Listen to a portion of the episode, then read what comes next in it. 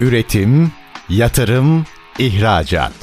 Üreten Türkiye'nin radyosu Endüstri Radyo sizin bulunduğunuz her yerde. Endüstri Radyo'yu arabada, bilgisayarda ve cep telefonunuzdan her yerde dinleyebilirsiniz. Endüstri Radyo.com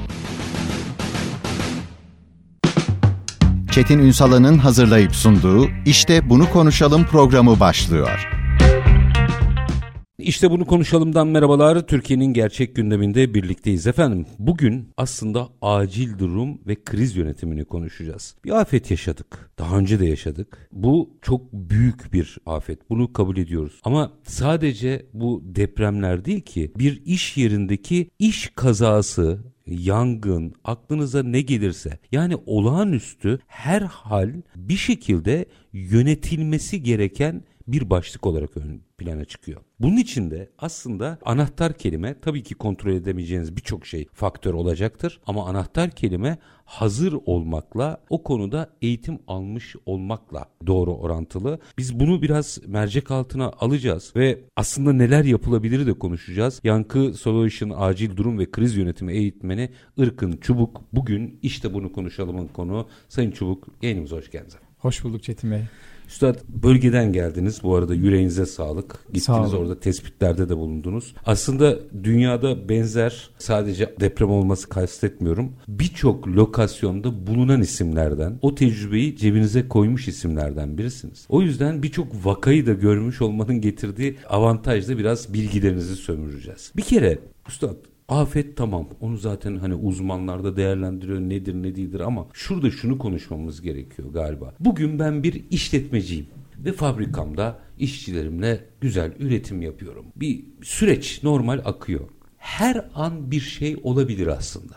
Peki ben bunun ne kadar bilincindeyim? deprem gibi benim dışımdaki faktörler, benim ihmalimden kaynaklanan faktörler, bu bütün tecrübeleriniz ışığında Biraz buradan başlamak isterim konuşmaya. Aslında iş yerlerinde bizi bekleyen tehlikeler mevcut. Yani baktığımızda işte yangın tehlikesi olabiliyor, işte patlamalar olabiliyor. Bunun dışında mevcut iş kazaları var. Bunlarla karşılaşıyoruz. İşte lokal çökmeler olabiliyor. İşte bir demir fabrikasında işte kazanın patlaması gibi çeşitli birçok kazaya maruz kalabiliyoruz ve bu kazalar bazen çevreyi de etkiliyor. İşte bugün Tüpraş'ta yaşanacak olan bir patlama Allah bölgesel olarak ciddi bir krize yol açacaktır. Bir acil duruma sebebiyet verecektir. Bunların hepsi mümkün. Fakat bunlar iş yerlerinde olan bu kaza dediğimiz kaza sonucu olan afet ve acil durumları biz aslında tespit edebiliyoruz. Yani bekliyoruz. Bir önlem alabiliyoruz. Diğer taraftan doğal afetlerin bir de endüstriye verdiği zarar var. Biz bunu sanki beklemiyormuş gibi konuşuyoruz ama aslında biz bunu da bekliyoruz. Yani bugün işte Marmara'da deprem olacak dediğimizde e 400 yıldır bekliyoruz. Yani, yani bu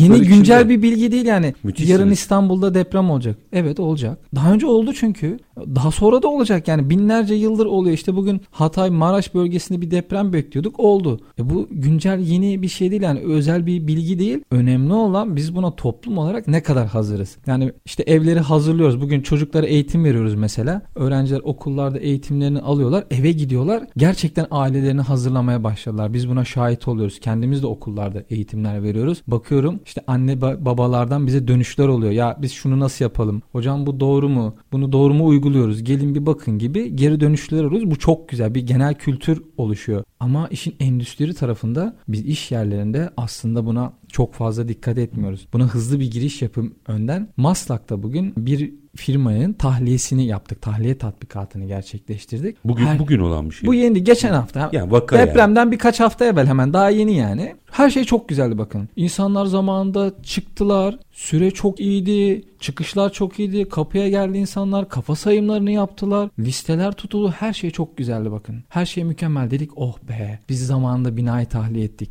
Peki orayı nasıl terk edeceğiz? Maslak'tan bahsediyorum. Günlük yaklaşık olarak 50-60 bin insanın bulunduğu bir bölge ve insanların hiçbir orada oturmuyor. Herkes bir yere gidecek. Bunu hiç konuşmadık mesela. Ya kapıya kadar evet işletmeler diyor ki ya tamam kapıma kadar ben hallettim çözdüm bu işi diyor ama e, çevre biz yan binamıza baktık mı hiç? Mesela benim binam çok sağlam. O hiçbir şey yıkılmayacak. Düşecek bir şey yok. İnsanları bahçede topladım. Sayım yaptım. Sonra Sonra ne yapacağız biz? İşte yan binamızı kontrol etmemiz lazım. Biz buradan şehri nasıl tahliye edeceğiz? Bölgeyi nasıl tahliye edeceğiz? Biz hep konuşur diyoruz ki ya evimizi şöyle yaptık işte deprem çantamızı hazırladık. E biz iş yerinde yakalanacağız depreme. Ya hazırlığa bunların hepsi dahil diyorsunuz. Tabii ki yani komplike bir iş. Yani toplumun örgütlü bir şekilde herkesin her şey hazır olması lazım. Ya diyor ki benim toplanma alanım şurası X noktası. İşte E-Devlet'ten bugün girdiğiniz zaman toplanma alanınızı görüyorsunuz. Ama ikametinize göre. E-Devlet de size bulunduğunuz yere göre bir toplanma alanı söylemiyor. Mesela iş yerlerimizde acaba girerken hiç böyle toplanma yerinin neresi olduğunu, en yakın toplanma yerini yazıyor muyuz? Hayır yazmıyoruz. Gerçekten yapmıyoruz bunu. Yani her koşulu en iyi kuruluştan bugün bu işe en çok önem veren kuruluştan hiç önem vermeyen bir esnafa kadar hiç kimse bunu yazmıyor. Aslında ne kadar önemli. Düşünsenize bugün işte şu an radyodayız. Bir deprem oldu şu anda. Yıkıcı bir deprem olduğunu varsaydık. Çıkınca ne yapacağız? Tam çıkana kadar olanı biliyoruz. Çöktük, kapandık, tutunduk. İşte binamızı tahliye ettik. Sonra Sonrasını planlamıyoruz. İşte yine Maslak'tan örnek verin. Maslak'ta binamı terk ettim diyelim. İşte ailem ya da... Maslak demeyelim de yani mesela Maslak. İşte mesela vaka Maslak vaka olduğu için yani, yakından yani İstanbul'un bir noktasından üzmeyelim yani. A noktasından B noktasına ulaşacağız. Diyelim ki iş yerimizdeyiz o an ya da alışveriş yapıyoruz ya da akşam sinemaya gittik deprem oldu. Bizim yakınlarımız ya da toplanacağımız nokta bize 20 kilometre. Hiç nasıl ulaşacağınızı düşündünüz mü? Hayır. Bunların hepsi planlanması mı gerekir? Bunların hepsinin planlanması gerekir. Yani ben bir noktadan bir noktaya şehir içerisinde nasıl ulaşacağımı bilmem gerekiyor. Örnek verin ben telefonuma İstanbul'un işte Google harita kullandığım için çevrim dışı haritasını yükledim. Hı, en azından bir önlem. bilmediğim bir işte bilmediğim bir ilçedeyim şu anda diyelim ki. Bölgeyi tanımıyorum, sokakları bilmek zorunda değilim. E benim bir haritam var. E telefonlarda zaten çalıştı çalışmayacak muamması var. Ne olacağını bilmiyorum. En azından ben bir çevrim dışı harita kullanarak bir noktadan bir noktaya yürüyerek gidebilirim. Ya da etrafta gezerken ben nerede toplanabilirim? İşte insanlar nereye akış sağlıyor? Nerede daha güvenli olurum diye her geçtiğimiz yerde birazcık gözlem yapmak lazım. Çünkü Deprem yeni bir şey değil. Deprem binlerce yıldır oluyor ve olmaya da devam edecek. Bundan hiçbir zaman kaçamayacağız. İşte yapılarımız sağlam mı? Bunu kontrol etmemiz lazım. Yani endüstri tarafında düşünsenize bugün Hatay Maraş bölgesinde bir deprem gerçekleşti ve biz çadır temininde zorlandık. Neden zorlandık? Stoklarımız yetmedi. Üretim de yetişemedi. E bunu Türk... olağanın ötesinde bir şeydi. Olağanın çünkü. ötesinde bir şeydi. Marmara'da bir deprem gerçekleştiğinde endüstrinin alacağı hasarı ben düşünüyorum. Ve bu hasara karşı verilecek olan tepki işte sanayi nasıl yetişecek bir şeylere? İşte bugün finans merkezleri şu an İstanbul'a geliyor mesela. Acaba finans ne duruma düşecek? Diğer taraftan birçok fabrika İstanbul'da artık işte özellikle Körfez bölgesinde çok fazla fabrikamız var bizim. Bu fabrikaların çalışıp çalışmaması, hasar alması değil sadece söz konusu olan. Ulaşımı nasıl sağlanacak? Üstad bu e, bütün bu hazırlık aslında nasıl yapılmalıyı konuşacağım ama hı hı. mesela genellikle ihmal ediliyor. Bir rapor var. İDAMA tarafından paylaşılmış bir rapor. Sağlam Kobi çalışması. Onların da çok kıymetli hı hı. bu çalışması. Orada Birleşmiş Milletler Afet Riskini Azaltma Ofisi'nin 2000 2023 yılında yayınlanan bir raporuna atıfta bulunuyorlar. Afetlere dirençlik oluşturmak ki bunları açmanızı rica edeceğim bu kavramları. Yani bize yabancı kavramlar. Fakat bir saptama var çok ilginç. Diyor ki birebir okuyayım. Dünya çapında afet riskinin azaltılması programları ile dirençliliğin sağlanmasına yönelik yatırımlar yetersiz deniyor. Halbuki yine raporda risk azaltma için harcanan her bir Amerikan doları afet müdahalesinde 4 ila 15 Amerikan doları tasarruf sağlıyor. İşin iktisadi boyutunda da 1'e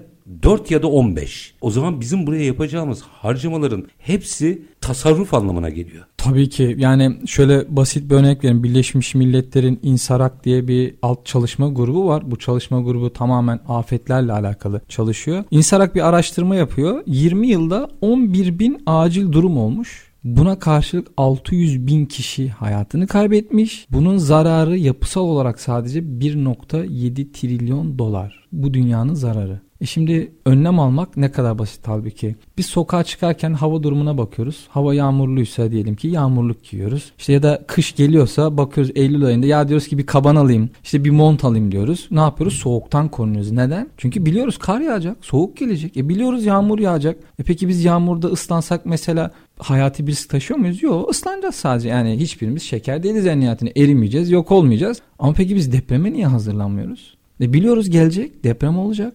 Yani bu yeni bilgi değil. Deprem evet bir gün olacak. Bu ülke deprem bölgesinde bizim en çok rastlayacağımız afet deprem.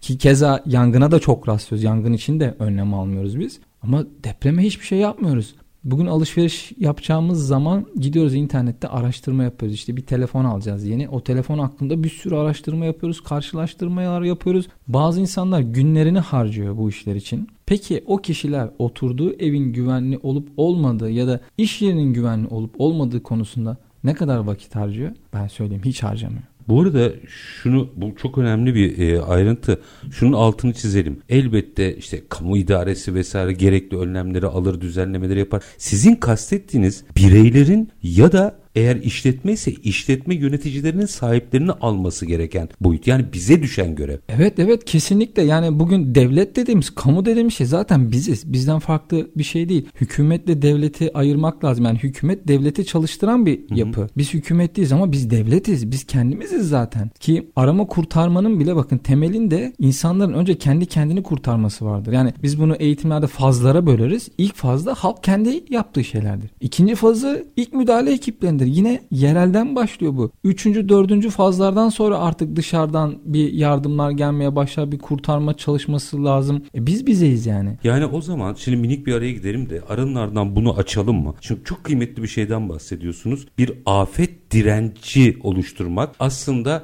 herkesin e tamam böyle bir şey olursa beni kim kurtaracak diye sormasındansa benim burada nasıl bir hazırlık yapmam gerekir sorusunu sorarak başlaması gerekiyor anladığım kadarıyla. Şimdi bunun yolu yordamı var, eğitimi var, sistematiği var. Bunu birazcık açalım ve mercek altına alalım istiyorum. Tam da girizgah çok güzel oldu. Şimdi aslında bizim ödevimiz ne? Biraz onu konuşalım. Bugün herhangi bir endüstri tesisi ya da ticarethanenin aslında neler yapabileceğini mercek altına alacağız. Ama ne zaman? Kısa bir aranın ardından yankı Conservation Acil Durum ve Kriz Yönetimi Eğitmeni Irkın Çubuk bugün işte bu, bunu konuşalımın konu. Kısa bir ara lütfen bizden ayrılmayın.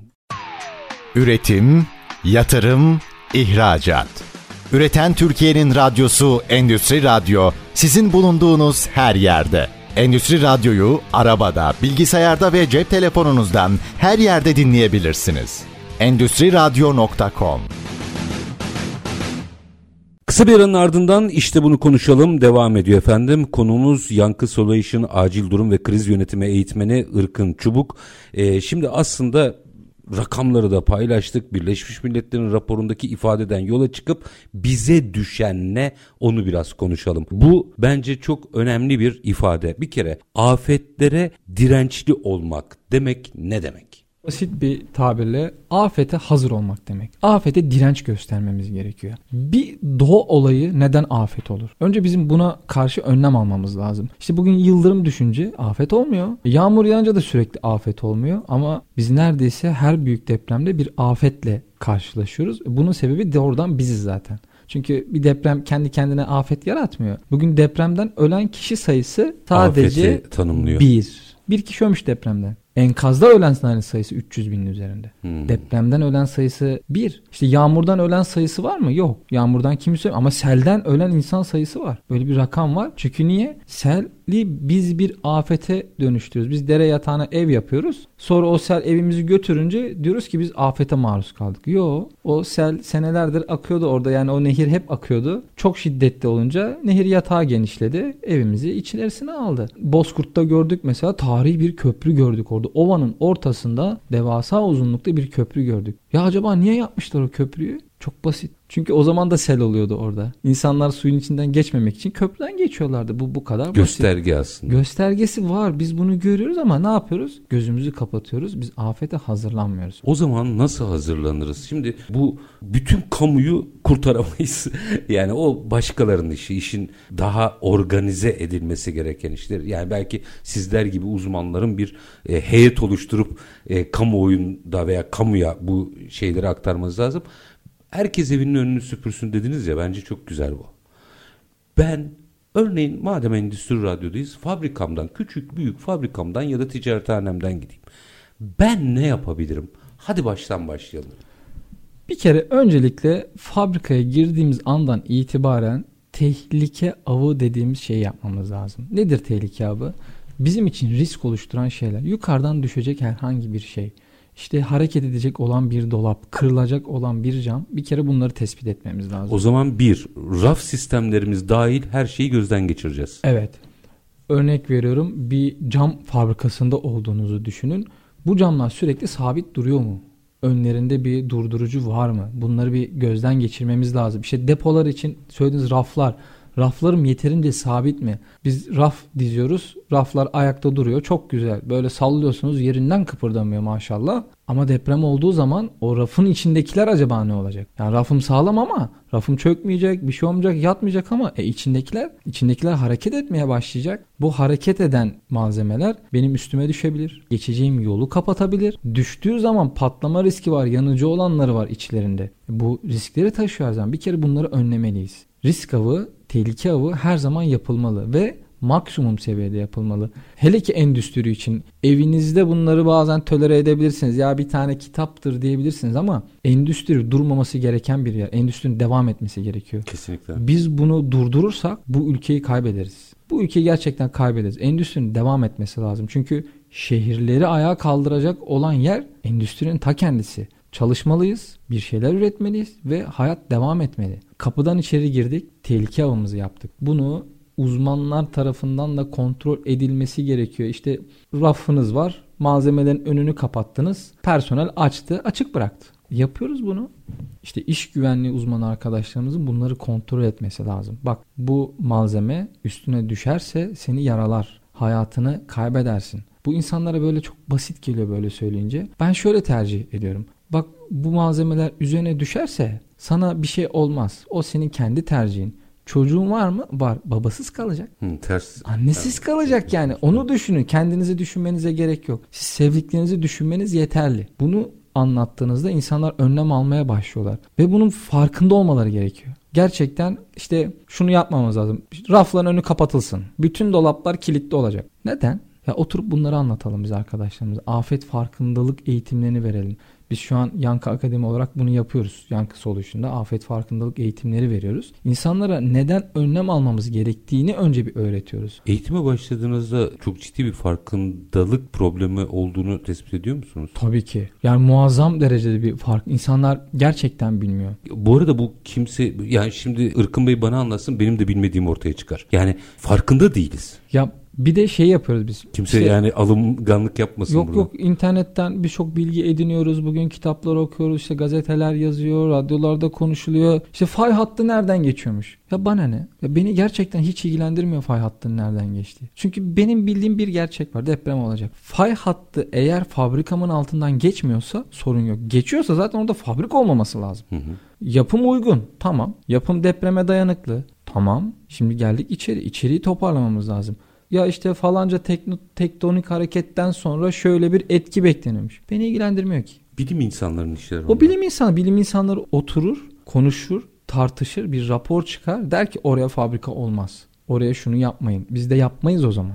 Şimdi devam edeceğiz bunu ama Burada da enteresan bir şey var. Mesela biz hep bilim insanlarını dinledik ama çoğu bizim bildiğimiz şeyler değildi. Mesela sizin bu anlattıklarınızın böylesi dönemlerde daha çok konuşuluyor olması gerekmez mi? Çünkü bu benim yapabileceğim bir şey. Tabii ki tabii ki biz oturup mesela deprem fay hattının hareketlerini anlatıyoruz televizyonlarda. Bunu konu fay hattı işte dikey hareket, işte yatay hareket. Ya bana ne? Beni ilgilendirmiyor ki. Fay hattı nasıl hareket ediyorsa etsin. Sonucu beni ilgilendirir. Sonucunda bir deprem olacak. Ben ne yapmam lazım? İş yerimde nasıl korunacağım? İşte bugün iş yerlerinde eskiden daha fazlaydı. İşte yüksek yerlerde televizyonlar vardı mesela. Hmm. Panolar vardı. Ya buna gerek yok. Yapmayın. Çünkü düşecek. Gerçekten çok iyi sabitlemeniz lazım. Ve hep çalışmamız. Yapının ayakta kaldığı durumu konuşuyoruz bak. Yapıların yıkıldığı durumu konuşmuyoruz. O galiba dakika bir gol bir. İlk önce yapınızı kontrol Tabii. edeceksiniz. O, yani, on, yani geçtim onu çünkü. Bizim afet afet farkındalık eğitiminde anlattığımız şey bu. Yapınız sağlam.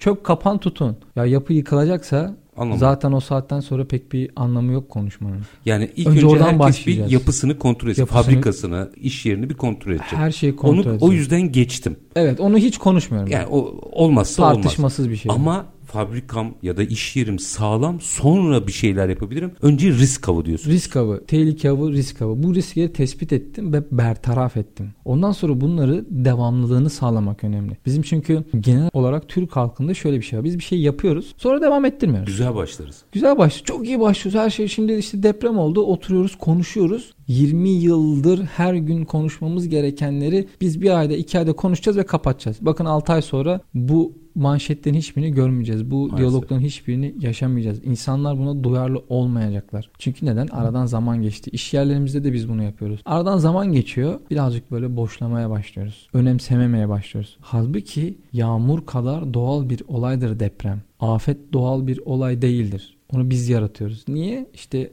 hazır olmadığımız, hazır olmadığımız için. için, gözümüzü kapadığımız için. İş yerimizde tehlike avımızı yaptıktan sonra en önemli kural iş yerimizi biz nasıl tahliye edeceğiz? Bakın yangının simülasyonunu yapıyoruz. Ne yapıyoruz? Gidiyoruz işte bir kova yakıyoruz, bir tava yakıyoruz. Gerekirse bir araba yakıyoruz söndürüyoruz. Bir konteyner yakıyoruz. Bir ev ortamı yapıp yakıyoruz. Ama depremi iş yerinizde simüle etme şansınız yok. Böyle bir şey söz konusu değil. Yani iş yerinizde sallayamıyorsunuz. Böyle bir simülasyon yok. E ne yapmamız lazım? Bizim kendi tahliye planlarımızı çalışmamız lazım. Ve bunu habersiz yapmamız gerekiyor. İş yerinde herkes çok mutlu mesutken, herkes olması gerektiği yerdeyken bir tahliye yaptığınızda başarılı oluyorsunuz. Ama iş yerinde herkes olmaması gereken bir yerdeyken tahliye yaptığınızda işte o zaman işler değişiyor. Yani olağanüstü durum yarat veya sürpriz durum yaratmanız sürpriz lazım. Sürpriz durum yaratmamız lazım. Sürpriz olan bir şey gece yapmamız lazım, gündüz yapmamız lazım. E, tahliyeyi yaparken dışarıdan etki etmek lazım. Mesela tahliye başlattık, alarmı verdik, personel dışarı çıktı, personel evine gidecek. Hmm, personel nasıl evine nasıl gidecek? Yani personelin arabasını orada bıraktıracağız servis olmayacak ve personel evine gidecek. Hadi buyurun diyeceksin. Bir git bir görelim bakalım. Kaç dakikada gidiyorsun? Toplu Nasıl taşıma kullanmayacaksın. Vesaire kullanmayacaksın. Cep telefonu kullanmayacaksın. Yani cep telefonunun baz tarafını kullanmayacaksın. Mobil iletişim sağlamayacaksın. Hadi bakalım nasıl gideceksin eve. İşte bu şekilde hazırlanmamız gerekiyor. Yoksa tahliye yapmak ilk anlattığım örnekteki gibi basit toparlanırsınız, kapının dışına çıkarsınız, işiniz biter. Sonrasını değerlendirmek lazım. Ki bu endüstride özellikle sanayi bölgelerinde çok önemli bir konu. Çünkü sanayilerin genelde bir iki tane kapısı oluyor ve binlerce insan çalışıyor içeride. Ve buradan araçların da çıkış yapmayı düşünün. Kaldı ki büyük bir afet olduğu zaman işte mesela bu Maraş depremindeki gibi iş makineleri lazım bize. Mesela bugün bir X sanayi bölgesi, sanayi odası. Biliyor mu acaba o sanayide kaç tane iş makinesi var? Hmm, mesela böyle havuzlar gerekiyor diyorsunuz. Onu biliyor mu yani? Kaç tane forklift var? Kaç tane mobil vinç var? Kaç tane kepçe var? İşte kaç tane demir kesme makası var? Bunların hiçbirinin bilgisi yok. Halbuki sanayide bu bilgi olsa ve o sanayinin itfaiyesine bakın dünyaya dağıtın demiyorum bunu. İşte AFAD'a verin, arama kurtarma birliklerine verin, halka dağıtın bu bilgiyi demiyorum. O sanayinin en azından itfaiyesine bu datayı sağlamış olsanız işte tahliyede bunlar lazım. Ben diyeceğim ki o zaman forkliftleri çekin dışarı. O zaman lazım hepsi. Yine aynı yere geliyor. Mesela o sanayi sitesi kendi sorununu çözse dışarıdan yardım beklemeyecek. Be- bu kadar basit. İş bu kadar basit. Çünkü sanayi sitesi kendi kapasitesini bilirse kendi sorununu çözer. Bu aynı şey bir iş yeri içinde geçerli Tabii diyorsunuz. yani bu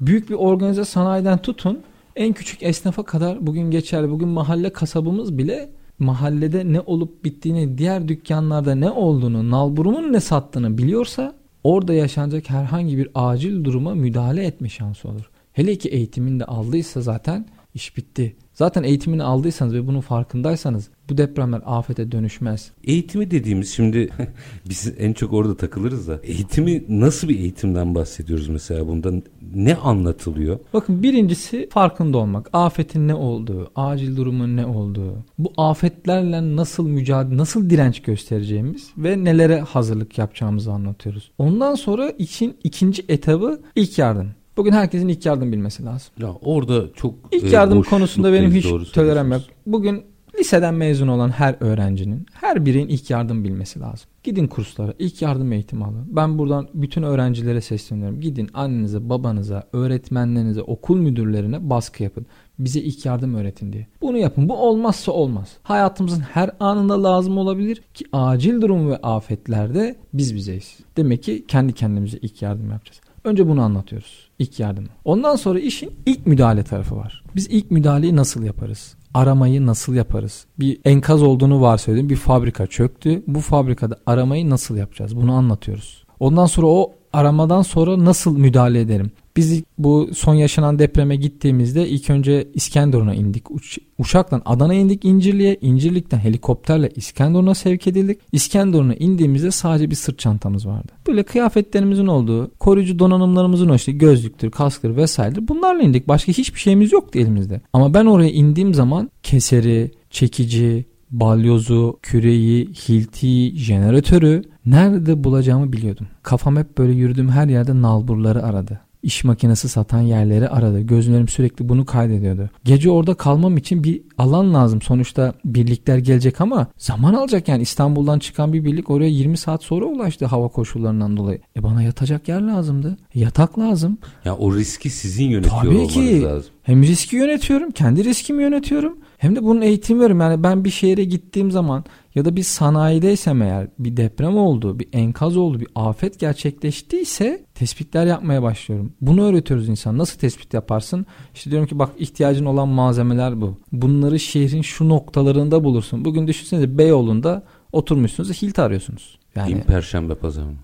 İn Perşembe pazarına yani orada arama in aşağıya hemen aşağıda bulursun bak yukarıda bulamazsın bunu bunu anlatıyoruz. Genel olarak şeylerde bu hep aynıdır. Şehrin merkezinde AVM'lerin olduğu bir yerde bunu aramanıza gerek yok. Otosanayileri bul. Git hemen otosanayiye. Bunların hepsi eğitimde mi anlatılıyor? Tabii bunları anlatıyoruz. Diyoruz yani ki o bak, fabrika bölgesiyle ilgili aslında plan yapılıyor. Plan yapıyoruz onları. Bunların hepsini teker teker anlatıyoruz. İşte organize sanayi bölge organize sanayi bölgesine gidersen bulacağın malzeme iş makinesi olur. İş makinesinden daha fazlasını bulma. Bulursun da belki oho mesela işte bir X markasının orada bir yerleşkesi vardır. Hilti üreten, işte delici, kırıcılar üreten. E tamam. E, o orada yoksa biraz zor malzeme bulursun. Orada bulacağın malzemeler de farklı bu sefer. Hangi dışarıda hangi malzemeyle işte bugün bir tane keresteyle atel yaparsınız. İşte iki tane kürek sapıyla üzerinizdeki montla sedye yaparsınız. Bunları anlatıyoruz insanlara. Gittikçe ilginçleşiyor. Minik bir araya gideyim. Aranın ardından devam edelim. Çünkü o eğitimin detayları biraz bu bölümde şeyi de konuşmak istiyorum. Şimdi bunun da yine bir şekilde o birimlerde fabrika, iş yeri hani küçük iş yerlerinde muhatabı belli yani. Oranın ya müdürüdür ya patronudur ama bin kişinin 200 kişinin çalıştığı yerlerde bu işin görev tanımlamaları nasıl olacak? Biraz onu da merak ediyorum ama minik bir aranın ardından Yankı Solution acil durum ve kriz yönetimi eğitmeni Irkın Çubuk'la sohbetimiz devam edecek. Kısa bir ara lütfen bizden ayrılmayın. Üretim, yatırım, ihracat. Üreten Türkiye'nin radyosu Endüstri Radyo sizin bulunduğunuz her yerde. Endüstri Radyo'yu arabada, bilgisayarda ve cep telefonunuzdan her yerde dinleyebilirsiniz. Endüstri Radyo.com Kısa bir aranın ardından işte bunu konuşalım devam ediyor. Konuğumuz Yankı Solution Acil Durum ve Kriz Yönetimi Eğitmeni Irkın Çubuk. Şimdi aşama aşama ne yaptık? Tehlike avı başlattık. Ondan sonra tahliyeyi konuştuk. İçerideki o montajlamalar falan ve bunların hepsi aslında bina sağlamsadan yola çıkıyoruz. Binanın sağlam olduğunu önce bir kabul edeceğiz. Ama araya gitmeden önce mesela ilk yardımla ilgili atıflarda bulundunuz. Bir nokta var ilk yardım da yetmiyor anladığım kadarıyla. Eldeki malzemeyle ne yapabileceğini öğretmekten bahsettiniz.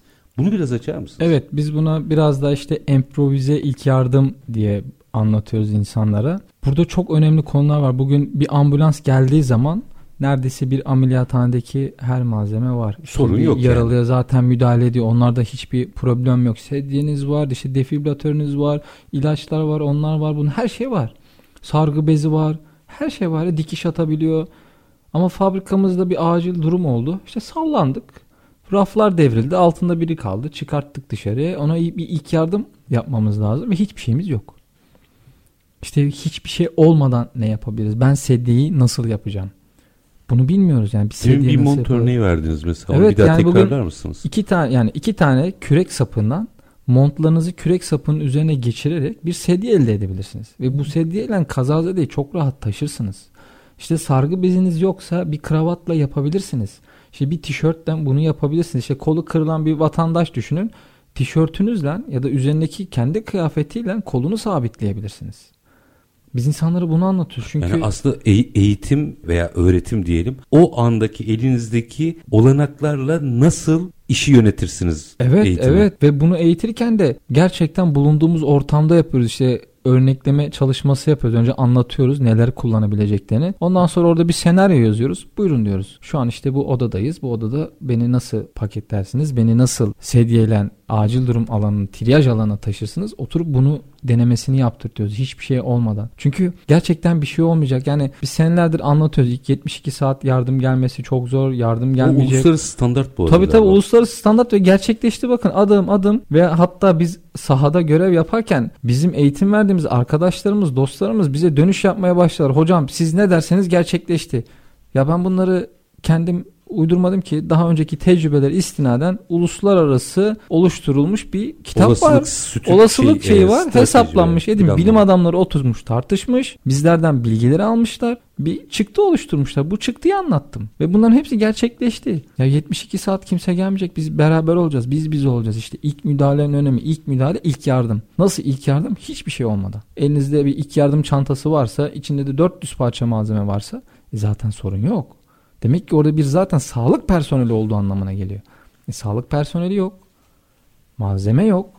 Biz ilk yardımı nasıl yapacağız? Biz insanlara bunu anlatıyoruz. Diğeri zaten kolay ama diğerini de herkesin bilmesi gerekiyor. İşte bir triyaj nasıl yapılır? Nasıl kategorize olur? Mesela şu bilgiyi söylüyoruz. Afet bölgesinde bir kazazedenin durumu hep kötüye gider. Ya hep kötüye mi gider? Yo iyileşebilir ama biz kötüye gidecekmiş gibi hareket etmeliyiz. Bunu e, mesela yangınla ilgili baktığımızda şu e, bilinir ya biz de burada zaman zaman e, konunun uzmanlarına e, şey yapıyoruz. E, mesela orada mutlaka bir ekip olması gerekir falan. Şimdi sizin bu bahsettiğinizde herkes diyorsunuz. Evet. Herkesin bu pratik bakış açısını sağlamasını e, temin etmek lazım diyorsunuz. Ta- tabii ki düşünün şimdi Manavgat yangını oldu. Gerçekten bir afetti. Ülkemiz tek başına yetemedi. Yani bölgesel çok büyük bir afetti. Yangın istisna o yangına müdahale bir teknik bir iş çünkü. Aslında şu yani o da bir afet. Yangına müdahale işte kurumlar yaptı. Çok tekniktir. Bizim yani halkın çok fazla yapabileceği bir şey yok. Bir Yine şey var. Yine var aslında. Bunun da eğitimle hani orman gönüllüsü oluyorsunuz. Orman işletmesi bir eğitim veriyor. Ama yine eğitim alarak yani. Tabii ki eğitim almadan zaten bu alanların hiçbirine müdahale etmemeniz lazım. Elinizi dahi sürüp yanından kıyısından köşesinden geçmeyeceksiniz. Kesinlikle yani eğitiminiz yoksa afet bölgesinde misiniz? Terk edin. Sizin orada hiçbir işiniz Sadece yok. yüksünüz. Siz yüksünüz ve zarar verirsiniz. Yani bilmeden zarar verirsiniz. İyilik yapmak isterken zarar verirsiniz. O yüzden eğitimsiz bir kişiyi zaten müdahale ettiğini hiç konuşmuyoruz. İşte yangın oluyor. Eli yanmış birine ne yapacağım? Mesela gelenekseldir işte evde hemen işte bir silverdim varsa sürüveririz oraya. Ya gümüş alerjisi varsa ne olacak? Bilmiyoruz ki. Hiçbir şey yoksa yanan bir yere nasıl müdahale edeceğiz? Hiçbir şey yapamıyorsunuz. Steril olan elinizde ne var malzeme? İçme suyu. İçme suyuyla temizlersiniz. Üstüne sargı benzininizi kapatırsınız. Sağlık kuruluşuna ulaştırmaya çalışırsınız. Hiçbir şey yapmazsınız bak. Çok basit aslında. Ama siz buna müdahale etmek isterseniz sonucunda o insanın belki bir elinin kaybolmasına, bir uğuz kaybına kadar bu gider. Yani bu eğitimler aynı zamanda bir şeye müdahale edip edemeyeceğini de Tabii öğretiyor. ki, tabii ki yani ben buna müdahale edebilirim. İşte biz yerde bir kazazede bulduysak buna deriz ki omurga travması var. E şimdi yok. E nereden Ya biliyorum? diyorsun. Ya varsa şimdi ortopedi uzmanı görüntüleme cihazına soktuktan sonra verdiği bir kararı benim bu alanda hiçbir uzmanlığım yokken ben nasıl verebilirim? Ben veremem. Ben Bu, bu trafik kazalarında da çok oluyor. çok var. Biz trafik kazası oldu mu hemen kazazediği arabadan dışarı çıkartmaya çalışıyoruz. Ya bırak dokunma. Bırak adam olduğu yerde kalsın. Eğer Sağlık Bakanlığı'ndan onaylı eğitim aldıysanız sertifikanız varsa kanamayı durdurun. Solunumu düzeltin ama onu yerinden kıpır zaten bu eğitimi aldıysanız kıpırdatmazsınız da kıpırdatmayın yerinden. Çünkü bir kırı varsa bilmiyorsunuz ya. Ya anca belki daha olağanüstü işte araç yanıyor olabilir falan. Daha olağanüstü Ha, bir risk olması Çok lazım. büyük bir risk olması lazım ve ona müdahaleyi biliyor olmanız lazım zaten. Şimdi aracın yandığı durumda bir kazazede o araçtan nasıl çıkarır bunu çok iyi muhakeme etmek lazım. Çünkü siz de yanarsınız. Yani yine biliyor olmak. Biliyor lazım. olmak lazım. Peki Yani bu- hep bilmekten geçiyor işin. İçi. bu anladığım kadarıyla son dönemde biraz arada sohbet ettik Irkın Bey'le de. Son dönemde e, başta büyük sanayi kuruluşlar olmak üzere arka arkaya bu eğilim tetiklendi anladığım Evet, kadarıyla. Bu, evet. Herkes bu buna yönelmeye başladı. Zor eğitimler mi bunlar? Bakın biz artık terziyiz. ve kendi söküğümüzü dikmeyen bir terzi olmak zorundayız. Biz kendi söküğümüzü kendimiz dikecek. Burada en güzel güç de endüstri. Özellikle büyük işletmeler yani bugün esnaf bile yapacağı çok şey varken büyük fabrikaların işte 50 personel olan, 100 personel olan, 1000 personel olan işletmelerin buna adım atması lazım. Arama kurtarma birlikleri oluşturması lazım. Neden? Bir kere öncelikle malzeme sorunu çok fazla yok. İşte araçları zaten var. Bugün her fabrikanın işte bir kamyoneti, kamyonu, Tabii tabii. işte binek araçları, servis araçları bunların hepsine sahip. Demek ki ulaştırma lojistik tamam. Yani yapacağı yatırım zaten var. Birçoğu var. E diğer taraftan da ekipman ihtiyacı var. E fabrikaların bakım onarımcısı var. E, benim arama kurtarma ekibinde de bakım onarımcı lazım. E, not tutan insanlar var. İşte evrak işlerini çok iyi bilen insanlar var. Muhasebecilerimiz, finansçılarımız. E, arama kurtarma ekibinde bu notlara da ihtiyacım var. E, ilk yardımcıya ihtiyacım var. E, fabrikamda zaten olması lazım. Doktor olması lazım. Fabrika doktorları var bugün sanayi doktorları var. Onun dışında zaten ilk yardım eğitimi almış olan personel olması gerekiyor. İşte yangın eğitimi almış personel gerekiyor. E şimdi bunların hepsi zaten eğer kuralına uygun ve düzgün yapıldıysa içeride var. E geriye bir tek spesifik aletler kalıyor. Bunları almak. Bunlar da artık çok büyük bütçeler değil. Yani fabrikanızda oluşacak bir hasar belki size 50 milyon liraya mal olacak. Ama böyle ilk müdahale ekibini kurmak belki 3-4 milyon liraya mal olacak. Ve kendi sökünüzü dikeceksiniz. Bu arada önlemlerden sonra tabii bunlar. Tabii yani ki yani biz bütün önlemleri bahsettiniz. aldıktan sonradan bahsediyorum. Siz bütün önlemleri almadıysanız zaten dükkanın kapısına kilidi vurun hiç uğraşmayın. Yani raftan bir şeylerin hareket edebileceği ihtimalini ortadan kaldırdıktan sonra Tabii ki, tabii ki bu işin en son noktası ve şu anda gerçekten fabrikalar bunlara yatırım yapmaya başladı. Çünkü anladılar. İşte bugün Maraş depreminde gördük. Hasar gören fabrikalar kendi işçileriyle orayı toparlamaya çalıştılar. Hatta en son olan depremde dikkat ettiyseniz basında yer aldı. Fabrikaya malzeme almaya giren işçi Hmm, evet. hayatını kaybetti. Bakın ne kadar önemli bir konu değil mi? bahsediyorsun. Hı hı. E siz o işçinizi doğru eğitseydiniz eğer o fabrikadan malzemeyi ya çıkartmazdınız, hiç uğraşmazdınız ya da bilinçli bir şekilde girip çıkardınız oraya. Biz ne yaptık? Hop girdik içeri. İşte bir kişi artçı da hayatını kaybetti. İşte bunları önlemek için fabrikanın ve endüstrinin bir kurtarma ekibi yaratması lazım ki başladılar. Şu an talepler var. 3-4 tane firmayla ayrı ayrı görüşüyoruz ve bunun çalışmasını yapıyoruz ve gerçekten çok basit yani bir yıl içerisinde bugün işte 100 çalışanı olan bir fabrika en azından hafif seviyede bir kurtarma ekibi kurabilir. Bu çok kolay. Öyle çok zorlu eğitimler yok. Yani bugün bir askeri düzende bir eğitim almıyorsunuz. Evet o disiplin var ama zaten kurumsal şirketler disiplinle çalışan firmalar. Kalkıp böyle bir esnaf mantığıyla çalışan firmalar olmadığı için buna zaten adapte oluyor insanlar. Yani bizim aslında duyarlılığımız çok önemli bu arada. Evet. Tabii ki duyarlılığın yüksek olduğu bir süreçteyiz. Burada oturup hiç anlamayacağımız fay hatlarını dinlemektense oturup buralarda ders çalışmamız gerekiyor. Tabii ki çok doğru yani biz en başta da dediğim gibi yani biz oturmuşuz bilim adamlarının sohbetini dinliyoruz. Ya bilim adamları kendi aralarında sohbet etsinler. Onlar bir şeye karar versinler. Biz o karara göre hareket ederiz artık. Biz onun kararına niye karışıyoruz? Deprem şu zaman olacak. İşte deprem şurada olacak. Yok zemin şurada sıvılaşacak. Oranın zemini kötüymüş. Ya adam denize ev yapıyor bir şey olmuyor. Ya demek ki zemin kötü olsa da kötüye göre yapmak Hayır bunların hiçbiri Gerekiyor. benim örneğin bir çalışan, işveren, yönetici olarak müdahale edebileceğim şeyler değil. Bildiğim şeyler de değil. Tabii ki. Uzmanlığım bu değilse ama bu bahsettiğiniz yani herkes kendi alanını güvenli hale getirir ve ilk müdahaleleri yapar hale gelirse yapabileceğim bir şey. Bakın zaten onu yaptığımız anda sorun çözülüyor. Bugün Birleşmiş Milletler'in yine araştırmasında diyor ki ilk 24-48 saat arasında yapılan müdahaleler hayatta kalma oranını %95 arttırıyor. Yani ilk 48 saat içerisinde ne yaptık yaptık. Ondan sonrası artık bu mucize. Ve 72 saatten sonra gerçekten mucize. Hani bugün 200 saatte çıktı diyoruz. Başarı bu bir mucize bakın. Kesinlikle mucize. 72 saatten sonra olan her şey mucize. İlk 48 saati de yönetmek aslında Bize düşüyor. herkesin kendini hazırlamasıyla mümkün doğru mu? Tabii ki. Yani hatta ilk 48 saati bırakın deprem olduğu andan itibaren kendi kendimizi yönetmemiz lazım. Halk kendi başına bir operasyon sürdürecek. Bu nereden başlıyor? İş yerlerinden başlıyor. Evden başlıyor. Evimizi organize edebiliyoruz. Kendi çözümümüz ama binamızı organize etmek bu da gerekiyor. Mahalle, mahalle, ilçe, ilçe. İşte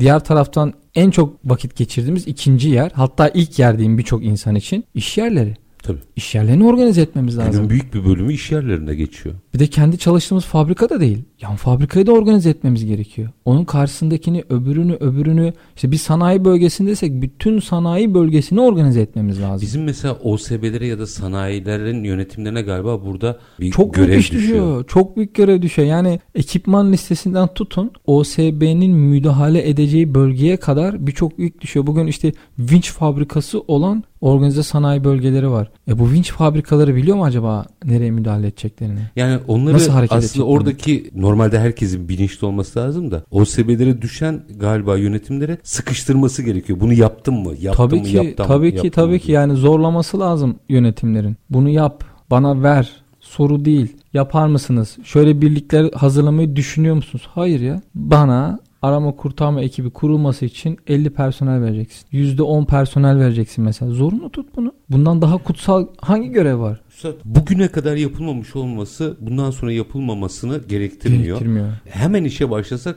diyorsunuz ki bir senede doğru bir eğitim metodolojisiyle bütün sizler ve sizin muadiliniz eğitmenleri sahaya salarsak, yayarsak çok özür diliyorum. Yayarsak bu işi bir senede toparlarız biz diyorsunuz endüstri tarafında. Tabii ki. Yani fabrikalar bugün bu işe çok rahat bir de iş gücünüz var bakın. Özellikle üretim yapan fabrikalarda zaten bilgi sahibi insan çok. Mekanikhanesi olan işte metal işleyen bir fabrikada kaynakçı var, demir kesmeci var. Daha ne istiyorum ya? Personel orada var zaten. Zaten var. Hocam yeterince eğitmen var mı? Yeterince eğitmen şu anda yok aslında. Gerçekten şu anda Türkiye koşullarında yeterince eğitmen yok. Ama bu olamaz anlamına da gelmiyor. Yani fabrikaları bizim yetiştirdiğimiz eğitmenler başladığında biz bu sefer eğitmen yetiştirmeye başlarız. Müthiş. Çünkü ben şu an bir fabrikalarla çalışıyoruz. Kurumlara eğitim veriyoruz. Kurumu yetiştirmeye çalışıyorum. Bizim eğitmen yetiştirmemiz lazım. Aslında eğitmen yetiştiren eğitimden geçen olması lazım. herkes bir gönüllü eğitmen haline dönüşebilir. Tabii ki yani eğitim, eğitim fakültelerimiz var bizim. Eğitim fakültelerimiz öğretmen yetiştiriyor. Öğretmenler gidip öğrencileri yetiştiriyor. Sonra onların içinden bazı öğretmenler eğitim fakültesine dönüp yine öğretmen yetiştirmeye başlıyor. Şimdi bir döngü oluşturuyor. kurguyu oluşturmamız lazım. E, süren bitti aslında o kadar da çok şey konuşmak istiyorum ki. Ama e, ne zaman dersem dün diyeceksiniz bana anladığım kadarıyla. Evet. O kadar ihmal etmememiz gereken bir mesele. Kesinlikle. Kesinlikle. Çok teşekkür ediyorum. Bence çok büyük bir ezber bozan program oldu. Evet e, afetler hepimizin canını acıttı ama tekrar bir kere endüstrinin ayakta kalması vurgunuzun altını çizeyim. Çok önemli bir vurguydu. Bunun ayakta kalabilmesi müdahale yeteneği, hazırlığı vesaire bu alt başlıklarla şekilleniyor. Çok teşekkür ediyorum. Bence e, bugün birçok kişi fabrikasına, iş yerine, küçük büyük neyse herkes bu gözle bir daha kurgulasın. Ne yapabiliriz sorusunu başladıysa gerisi kolay. Kesinlikle ve herkesin yapabileceği bir şey var mutlaka. Yüreğinize sağlık. Yankı Solution'ın acil durum ve kriz yönetimi eğitmeni Sayın Irkın Çubuk. Çok teşekkür ediyorum efendim. Sağ olun. Sağ olun. Ben teşekkür ederim. Var olun. Efendim biz bugün işte bunu konuşalım da hazır olmayı konuştuk. Biraz tabii ki doğal olarak iş yerleri ve fabrikalar o yelpazenin tamamında endüstri için mercek altına aldık meseleyi. Kritik başlıklardan bahsetti Sayın Çubuk. Hani hatırlar mısınız MacGyver diye bir dizi vardı TRT'de seyrederdik. Böyle elindeki malzemelerle hemen çözüm bulup o işi oradan çıkan, kaçan veya çözen insan. Bizim hepimiz galiba biraz MacGyver olmamız gerekiyor. Bunun da yolu eğitimden geçiyor. Her zamanki gibi bitirelim. İşinizi konuşun, işinizle konuşun. Sonra gelin işte bunu konuşalım. Hoşçakalın efendim.